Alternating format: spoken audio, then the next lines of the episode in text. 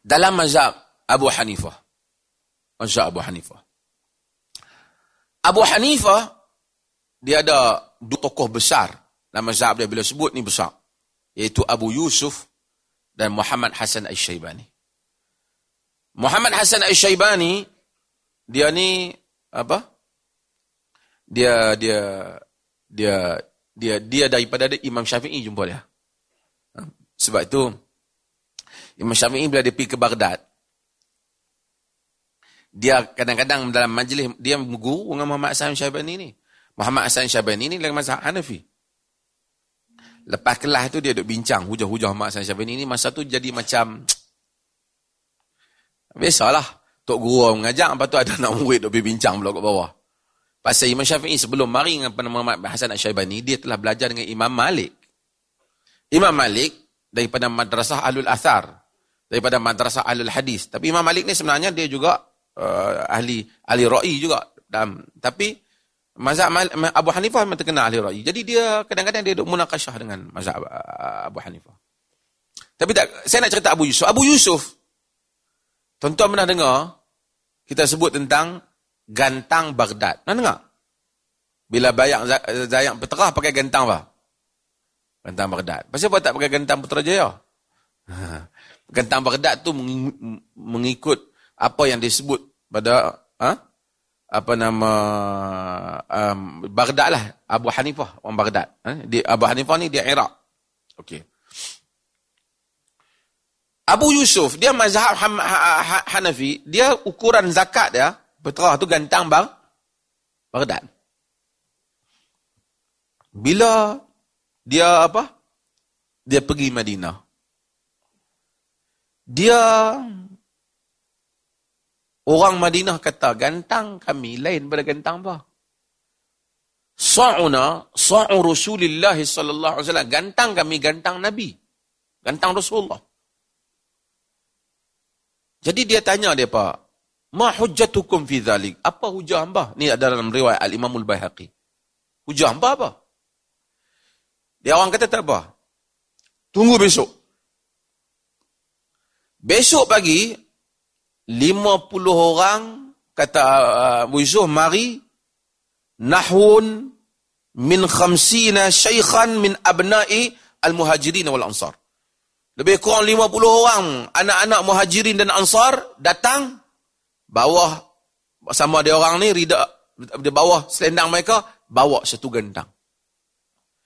Dan gantang tu dia tunjuk kepada Abu Yusuf, dia kata inilah gantang yang daripada bapa kami, daripada keluarga kami, daripada Nabi sallallahu alaihi wasallam.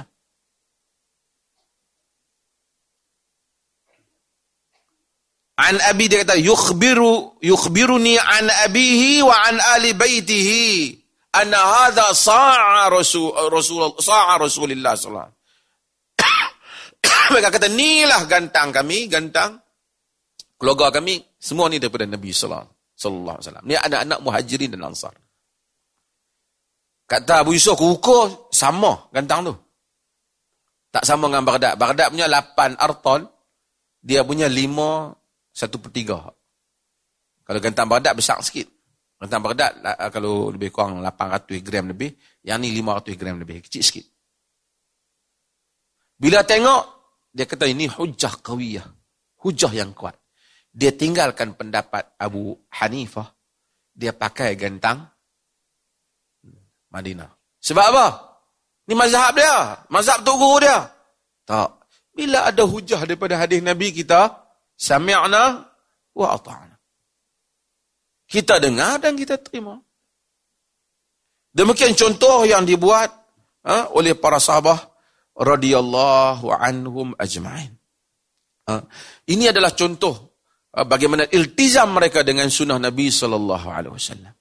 Dan hadis ini Nabi sallallahu alaihi wasallam larang uh, untuk kita uh, menipu ataupun forward benda-benda yang bukan daripada hadis Nabi kita bagi tahu ke orang hadis Nabi. Sebab tu kita bila nak habang ke orang hadis ni kita jaga-jaga. Jangan dok kata aku ni tak silap aku Nabi dah habang. Jangan. Confirm betul-betul. Hadis-hadis Nabi sallallahu alaihi wasallam. Hmm. Kalau orang kata Nabi tak boleh dusta atas nama Nabi. Boleh tak dusta kata Nabi duk main dalam mimpi dia dalam majlis? Boleh ke? Ha? Ini semua boleh memberikan walaupun hadis ni berkaitan cerita zaman tu tapi dia cuba memberikan makna yang sama kadang-kadang setengah orang nak abang kata hak pendapat saya ni Nabi mai habaq dalam mimpi. Sebab tu ulama hadis telah ber, berjuang habis-habisan supaya ilmu hadis itu supaya sanaknya rawinya kitab mengumpat ni tak boleh. Tapi oleh kerana nak elok daripada para pendusta meriwayatkan hadis mereka terpaksa nama orang dia bila siapa yang mengambil daripadanya dia ambil daripada siapa siapa yang ambil hadis daripada dia apa komentar ulama pada dia pendusta ke dajjal ke penip da, sehingga disebut dajjal dajjal ni pendusta besar lah dajjal ni satu ya tapi ulama hadis bubuh beramai orang jadi dajjal ha, sebab tu orang kedah bila geram dia kata dajjal dia patut ngaji hadis tu ya. Ha? Bukan orang kedah lah, kan. Tapi tang dajik tu mengaji hadis lah. Tapi tang hadis betul tu tak. Ha. Jadi maksudnya, dia berkata, Ijlis bina nakhtab fillah. Duduk bersama kami. Kita mengumpat kerana Allah. Boleh mengumpat kerana Allah. Sebab apa? Kerana nak pastikan rawi itu dia kata kalau kita tak bagi tahu orang fulan bin fulan pendusta, nescaya orang akan ambil hadis dia. Maka ada dah dalam ensiklopedia. Ensiklopedia ni, nama dia siapa dia, nama dia apa, kedudukan dia boleh diterima, tak boleh diterima, boleh diterima, tak boleh diterima. Diukur pula masa mudanya ingat, tuanya lupa, Diukur pula bila selepas peristiwa terbakarnya buku dia, dia telah ulumah ingatan dia. Adapun hadis-hadis dia di dalam haji lemah. Adapun dia hadis dia kalau dia ambil oleh anak murid ni lemah, dia ambil oleh anak murid ni kuat. Sebab sebab kadang-kadang anak murid tu ambil semasa dia tu sibuk. Buat haji dia tak bawa buku, riwayat dia tak kuat. Dia orang catat. Sehingga Ibn Hibban Al-Busti. Ibn Hibban Al-Busti ni, eh, Ibn Hibban, itu sebut Ibn Hibban. Guru dia Ibn Khuzaimah. Tahu Ibn Khuzaimah? Pernah dengar? Takkan mengaji lama tak pernah dengar. Eh? Rawah Ibn Khuzaimah, Rawah Ibn Khuzaimah. Ha? Ibn Khuzaimah, guru Ibn Hibban. Ha? Ibn Hibban ni, dia ikut Ibn Khuzaimah dalam satu perjalanan. Dia tanya Ibn Khuzaimah.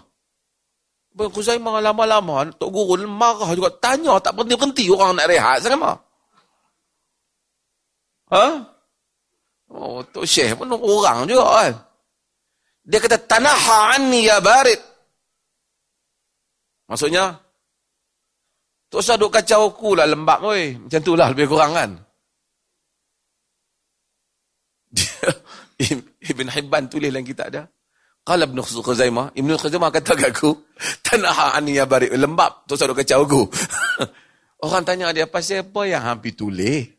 Dia kata aku tu buku li syai'in min syekh. Aku tulis semua hak kata kat aku. ha? Maksudnya kata tu tak menguntungkan dia. Pasal Ibn Khuzaimah hebat. Kalau Ibn Khuzaimah kata kat dia lembab bahayalah orang kata oh penyahang lembab tu orang kata lembab. Tapi dia syekh kata tulis juga. Tapi nak ceritanya ialah demikian mereka menjaga khazanah. Ini khazanah hebat. Ada dalam khazanah ilmu Islam. Hmm? Wallahu ta'ala alam. Sampai pukul apa kita ni? Ha? Boleh baca lagi satu hadis? Ha? Okey. Wa an Muawiyah radhiyallahu an qala qala Rasulullah sallallahu alaihi wasallam man yuridillahu bihi khairan yufaqihu fid din wa innama ana qasimun wallahu yu'ti. Muttafaqun alaih. Sebagai hadis ini tentu anda baca tapi saya akan ringkaskan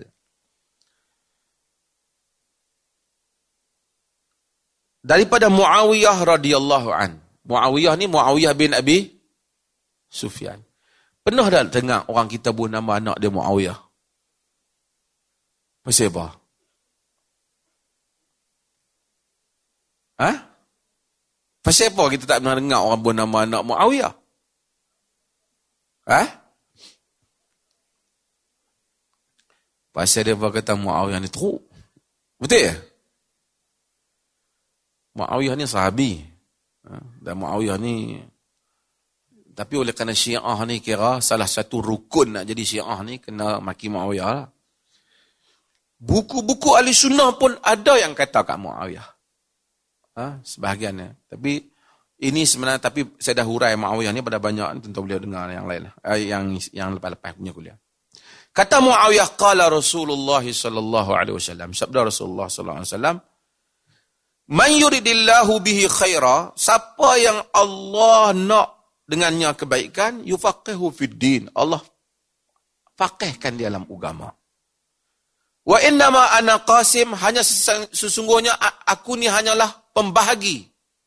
Wallahu yu'ti, Allah lah yang yang yang memberi. Aku tolong edar saja ilmu, Allah bagi. Maksudnya Okey, bahagian yang pertama, Nabi kata siapa yang Allah kendaki kebaikan, Allah fahamkan dia agama. Faham dia agama, dengar agama satu benda, faham tak sama. Ada tak orang lepas sahabat lebih faham dari sahabat? Ada? Boleh tak? Imam Syafi'i lebih faham daripada ramai sahabat Nabi. Boleh? Boleh. Boleh jadi. Tapi Imam Syafi'i nak faham lebih daripada keseluruhan sahabat Nabi tak? Tapi maksud kalau dibandingkan Imam Syafi'i dengan beberapa sahabat-sahabat yang biasa ni, boleh Imam Syafi'i. Demikian Imam Malik. Demikian. Sebab tu Nabi SAW kata, yuballighu syahid al-ghaib. Masa Nabi berucap, Hajatul Wada' Hendaklah yang datang, sampaikan kepada yang tidak datang. Farubba muballaghin aw'amin sami' boleh jadi orang yang disampaikan tu lebih faham daripada yang mendengar. Tentu yang pergi kuliah ni, tuan dengar, dia kata, dia apa nama, Dr. Mazhar kata apa? Cerita, oh yang tu, dia pula hurai kat kita, hak tak main tu. Boleh jadi tak? Bila dia dapat tu, dia lebih faham. Ini Allah apabila mengkendaki salah satu benda, Allah kendaki banyak kebaikan. Allah bagi itu, bagi ini, semua kebaikan. Salah satu, bila Allah kendaki kebaikan, dia bagi kita mudah faham agama. Dan ini kita kena doa ke Allah supaya Allah bagi mudah. Allah mafaqihna fid din. Ya Allah, fahamlah kita agama. Ha? Dan memahami agama itu satu kelazatan, nikmat. Faham. Dan kepala kepada faham agama ni ialah makhafatullah, takutkan Allah. Sebab tu kita tengok dalam hadis Nabi sallallahu alaihi wasallam. Hmm. Nabi hukum agama ni satu. Tapi nak laksanakan hukum agama perlukan faham. Nabi tengok Aisyah radhiyallahu an. Nabi kata Aisyah, "Ya Aisyah, laula qaumuki hadis wa ahd la naqattu ka'bata wa la ja'altu laha babain. Wahai Aisyah, kalaulah tak kerana kaum-kaum baru masuk Islam, aku runtuhkan Kaabah. Aku buat dua pintu. Pasal Quraisy ni dia dah apa? Binaan asal Ibrahim tu dah tak tak sama dengan yang Quraisy yang ada sekarang ni. Nabi kata kalau tak kena fikirkan mereka ni baru masuk Islam. Nasihat aku akan runtuhkan dia, renovate dia. Buat lain. Ja'altu laha babain. Aku buat dua pintu. Ah, babun yadukhulu nas, babun yakhrujun. Bab yang orang masuk, pintu masuk, pintu keluar. Sekarang ada berapa pintu kat apa? Satu. Nabi kata kalau tak kena, Nabi nak buat dua. Itu yang Ibrahimnya. Asal rumah Ibrahim, ada dua pintu. Kaabah tu dia sebenarnya dia bukan empat segi. Dia termasuk dalam Kaabah tu. Ha? Yang kita panggil Hijir Ismail tu termasuk. Tapi Quraisy, Quraisy bila Kaabah untuk dia nak buat balik hanya ruang yang halal saja. Yang tipu orang semua tak boleh. Ruang yang halal mereka buat boleh yang empat tu, empat segi tu. Yang tu tak tak cukup bang. Bukan duit dia tak cukup. Ada yang tak halal lah. Dia tak masuk. Kira Quraisy pun zaman Nabi tak mari lagi. Bab agama ni dijagalah. Orang kita tabung masjid pun hilang. Saya dah cerita lah. Pasal saya ni nak pergi 2-3 hari pergi Jepun lah.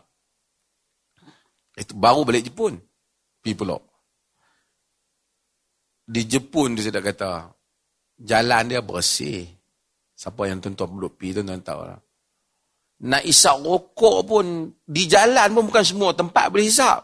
Padahal di jalan tu ada tempat dia tanda dah isap rokok. Basikal banyak guna. Dia parking tepi tu dia dia kunci macam zaman dulu punya kunci kita kan. Tak macam tu. Lepas tu boleh ambil balik lah. Kita member pinjam tak hantar dah. Lah. Ha. Barang kalau tertinggal di kafe ke apa, boleh dapat balik lah orang tak ambil lah. Saat kita pergi nak ceramah, saya disuruh pergi bercakap tentang halal kat dia orang. Nak habak tentang kebersihan, kalau dia main tengok negeri orang Islam. Kalau Jepun baru masuk Islam, pi Masjidil Haram, pi tengok sebelum nak masuk Islam, pi masuk tandas tengok cara orang Islam. Buat tu elok dah. Cara orang Islam guna bilik air, cara berasan pakai dia balik fikir balik.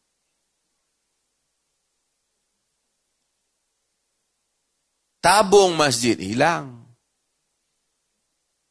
Tak tahulah zakat hilang ke tak. Kan? Negara orang Islam. Hmm dalam semua indeks yang memenuhi ciri-ciri Islamic country atau Islamic state. Kalau nak kata Islamic dalam, dalam makna values yang bagus. Islamic values tu, tak ada yang dapat kan negara orang Islam. Dapat New Zealand, Norway, Jepun, semua ni. Kebersihan tak. Kita nak pergi habang kat mereka, Islam is way of life. Dia tengok serabut yang hilang duit banyak negara orang Islam. Yang tak bersih, yang alam sekitar tercemar negara orang Islam. Bab taharah, berbulan-bulan mengaji kita fiqah, tak habis. Saya duk ajak, tak habis gitu. Bulughul maram tu kat setahun dah, tak habis lagi hadis. Ha? Itu baru bab taharah. Tapi hmm, masjid macam mana kita nak pergi habang? Sebab itu kadang-kadang orang dia tak faham apa yang kita fikir. Dalam keadaan tak fahamnya kerangka pikiran agama. Kerana agama, Tuhan tidak hantar ia untuk kebaikan Tuhan. Tuhan ini ghaniyun hamid. Dia tak perlukan kita. Kut kita ni ibadat banyak, maka Tuhan rasa jadi untung balik. Dia, tak ada.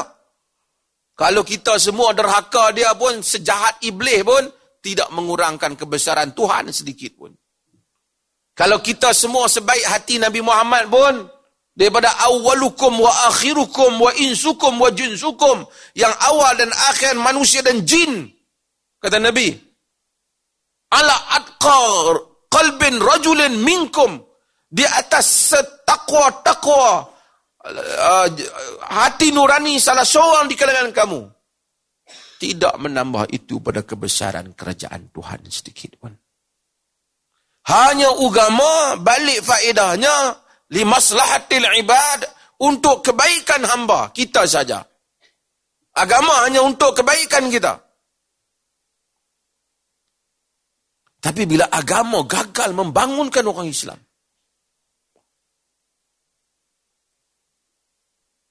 Perbahasan agama jadi agama sekadar nak jampi, tangkap jin, apa semua ni.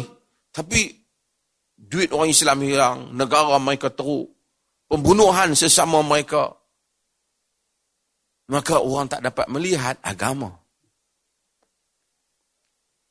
Sebab tu Nabi SAW, walaupun ada hasrat yang dia nak buat dan nama agama, dia berhentikan. Kerana dia takut orang akan lari. Sebab tu saya bukan nak ulang isu yang sama. Macam tu juga dalam pelaksanaan isu-isu agama. Ada benda yang kita tangguhkan. Sebab kita tahu kalau buat, memberikan kesan yang lain. Bukan kerana ia tak baik, tetapi kerana keadaan tidak mengizinkan. Ha? Kerana keadaan tidak mengizinkan. Nabi kita kena memahami ha? fiqh, faqih. Sebab tu kita panggil fiqh, ilmu fiqh. Uh, fiqh antara halal, haram Dan bukan sekadar dapat satu hadis halal. Dapat dia kena melihat keseluruhan hadis. Sebab kadang-kadang nas dia tak sama. Umpamanya Nabi SAW dalam hadis Nabi Bukhari, Nabi kata, Inna la nuwalli hadha man yas'aluhu aw man harasa alaih. Kami tak lantik bagi jawatan ni orang yang minta dan orang yang berkenan nak pegang jawatan. Jadi orang yang nak minta pegang jawatan tak boleh lantik. Tapi dalam Quran cerita Nabi Yusuf kata kepada raja di negeri dia, "Qala ja'alni ala khazainil ard. Inni hafizun alim." Jadikanlah aku pegang khazanah negara. Menteri Kewangan lah dia. Pembendaraan. Kerana aku ini sangat menjaga amanah dan sangat mengetahui tentang ni. Wa kadzalika makanna li Yusuf fil ard. Yatabawwa'u minha haythu yatabawwa'u minha haythu yasha. Nusibu bi rahmatina man nasha wa la nudhi'u ajral muhsinin. Yang demikian itulah kami jadikan Yusuf itu kami tetap tempatkan Yusuf atas muka bumi dan dia bergerak mengikut apa yang dia kendaki. Kami memberikan rahmat kami kepada siapa yang kendaki, kami tidak menghilangkan pahala orang-orang yang berbuat kebajikan. Nabi Yusuf minta, Nabi kita jangan minta. Macam mana kita nak nak selaraskan itu? Nabi Yusuf minta, kata para ulama, Nabi Yusuf minta kerana dia tahu dia layak dan dia yang boleh buat perform yang terbaik. Yang Nabi larang ialah orang nak minta jawatan dalam keadaan dia tahu orang lain lebih baik daripada dia. Ni kat pilihan raya ni kena abang lah. Kan?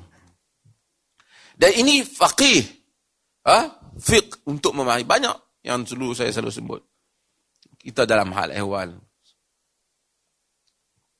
Pandangan-pandangan agama juga. Terutama pada zaman yang non-Muslim menguasai media kita keluarkan isu-isu yang tak menguntungkan orang bagi uh, pandangan pada Islam. Kita tak dakwa orang, kita tak apa. Lain semua tak keluar, keluar isu. Pasal apa orang bukan Islam masuk masjid? Dia tak ada. Kita tak pernah ada satu introduction kepada dakwah pada apa. Semua yang dia tahu nak nak bergaduh yang ni. Lepas tu kita habang Islam adalah agama kesejahteraan. Dia tak boleh faham. Kita ambil fik dalam banyak pemikiran fiqah itu, istihad-istihad fiqah itu, kita pilih pandangan dalam fiqah yang kita anggap paling paling keras untuk kita amal. Siapa yang nak amal pandangan fiqah yang keras, dia boleh amalkan untuk diri dia. Ha? Tapi bukan untuk orang. Saya kadang-kadang, ni nak sebut sikit kan, saya pergi Saudi kat bawah ni. Ramai tuan-tuan cakap tentang perbaharuan di Saudi. Ya. Tak apalah pembaharuan apa, itu urusan politik. Tapi saya nak sebut tentang golongan agama. Dulu, ulama-ulama pi fatwa di Saudi. Bukan kita nak salahkan semua. Banyak ulama yang bagus di Saudi. Juga banyak bab yang bagus mereka fatwa. Tapi nak cerita, yang mana kita, perempuan haram bawa kereta. Tuan-tuan tengok fatwa tu. Kemudian bagi cari dalil. Kerana bila bawa kereta ni, perempuan ni akal mereka tak mampu untuk tumpu. Betul ya? Ada betul sikit-sikit ada lah kan. Kemudian akan menyebabkan rahim mereka tak akan subur. Kok mana pasal bawa kereta ni bergegak lah macam-macam lah. Kita tengok ceramah ustaz-ustaz ni, syekh ni sama. Jadi dengan itu agama tetap boleh. Sekarang bila kata boleh pula, jenuh duk cari dalil pula nak pergi kata boleh tu.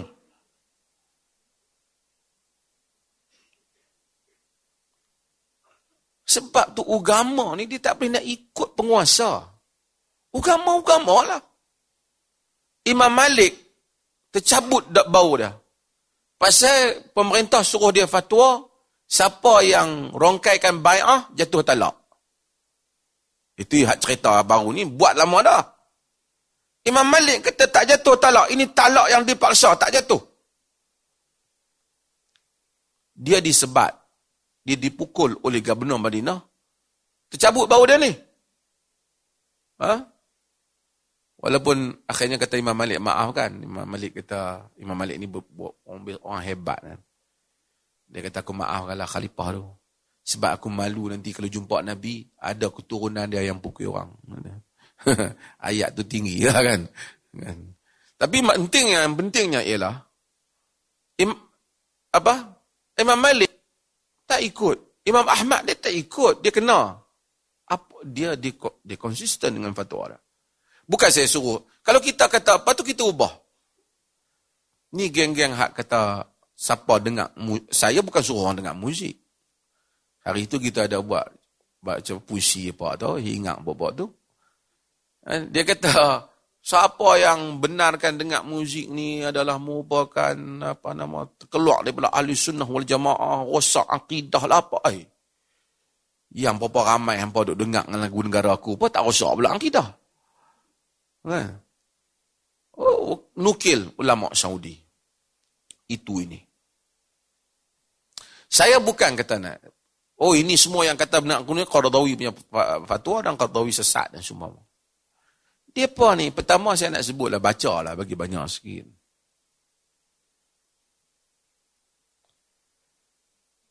Ishaq Al-Musili. Siqah alim. Dia antara orang yang dengar muzik. Ibrahim bin Sa'ad bin Ibrahim bin Abdul Rahman bin Auf. Dia adalah merupakan alim Madinah Siqah. Dia orang yang Az-Zahabi rahimahullah sebut dia mengizinkan muzik. Dia kata dia tidak wala yara at-tahrim. Dia tidak melihat dia benda tu seperti itu. Fa adda ila ila tarkhis lalu dia ijtihad dia menunjukkan dia kata wala wala yara dalilan nadihan dia tak melihat satu dalil yang kukuh untuk haram kan? Maka dia ijtihad dia kata boleh. Dan memang dia dengar muzik pun dan orang dia dia dok baca hadis ini nak murid dia dengar dia rumah sebelah orang budak-budak dia menyanyi.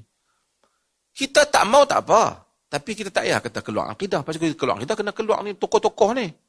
Dengar muzik tu oh lepas tu duk buat rock hang ni masalah dengar muzik tu bukan rock ni handphone ni ting ting ting tu muzik lah faham tak bila dengar astagfirullahalazim kosak dah akidah takkan terus jauh akidah tak apalah, saya nak cerita apa? Nak cerita sekarang ni, bila Muhammad bin Salman kata, pada zaman Nabi, muzik ada bertebaran, dan juga lelaki dan perempuan bercampur. Dia kata, lo nak cari dalil pula kata boleh ni macam mana? Saya kata, kita tak kata lelaki, pasal dalam di Saudi kita memang macam tu, dia tak boleh campur macam ni. Ah, dia apa mai ke tempat kita pun dia nak mengajar. Dia kata perempuan tak boleh. Perempuan kena kata kalau masuk dalam kelas mengajar perempuan boleh? Oh tak tak boleh. Yang ni mukhalafah dengan sunnah. Eh kita dengar baca hadis ni perempuan duk bangun tanya nabi. Aisyah duk bercakap dengan sahabat semua ni. Oh dia tentu lain ai apa yang lainnya jadi dia punya tradisi dia dia punya tradisi dia tak apalah, kita tak kata salah yang awak nak buat. Tapi awak tak boleh kata yang ni salah. Sekarang, sebab Islam ni dia, kita kena tahu. Cuba kita tengok. Tawaf. Tawaf ada lelaki perempuan tak? Hanya Quraisy dulu kata tawaf siang lelaki, malam perempuan. Tapi Islam kata campur. Tapi ada disiplin tak orang? Ada disiplin. Bukan kata boleh campur tu, waktunya boleh pegang tak. Kalau boleh tak satu baris tu, uh, satu supermarket ada penjual dia perempuan? Boleh tak? Sekarang ni mula nak benarkan orang perempuan berniaga. Maksudnya orang perempuan boleh pergi di kaunter, orang mari masuk ke negara dia, kemudian nak cop pasport, immigration, staff tu adalah, pegawai tu adalah perempuan. Pegawai perempuan tu dia nak benarkan. Dulu haram kan?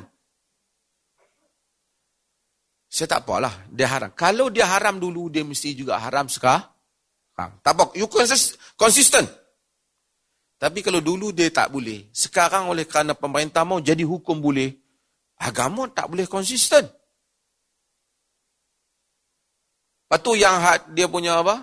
Tukang-tukang ni ni kan. Duk lebih kuah dah apa lah. Tapi maksudnya itulah itulah yang kita kata konsisten. Pegangan dalil. Hari ini dalil-dalil yang disebut oleh ulama-ulama yang kata boleh terpaksa collect balik. Nak baca balik. Sebab tu kita kata kita hormat nak pada kitab dengan sunnah tapi konsisten. Macam mana kita konsisten dalam solat? Konsisten. Melainkan dalil menunjukkan keadaan mesti berubah.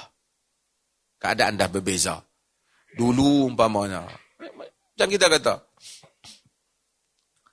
Solat yang paling afdal orang perempuan ni rumahkanlah masjid. Ha? Rumah.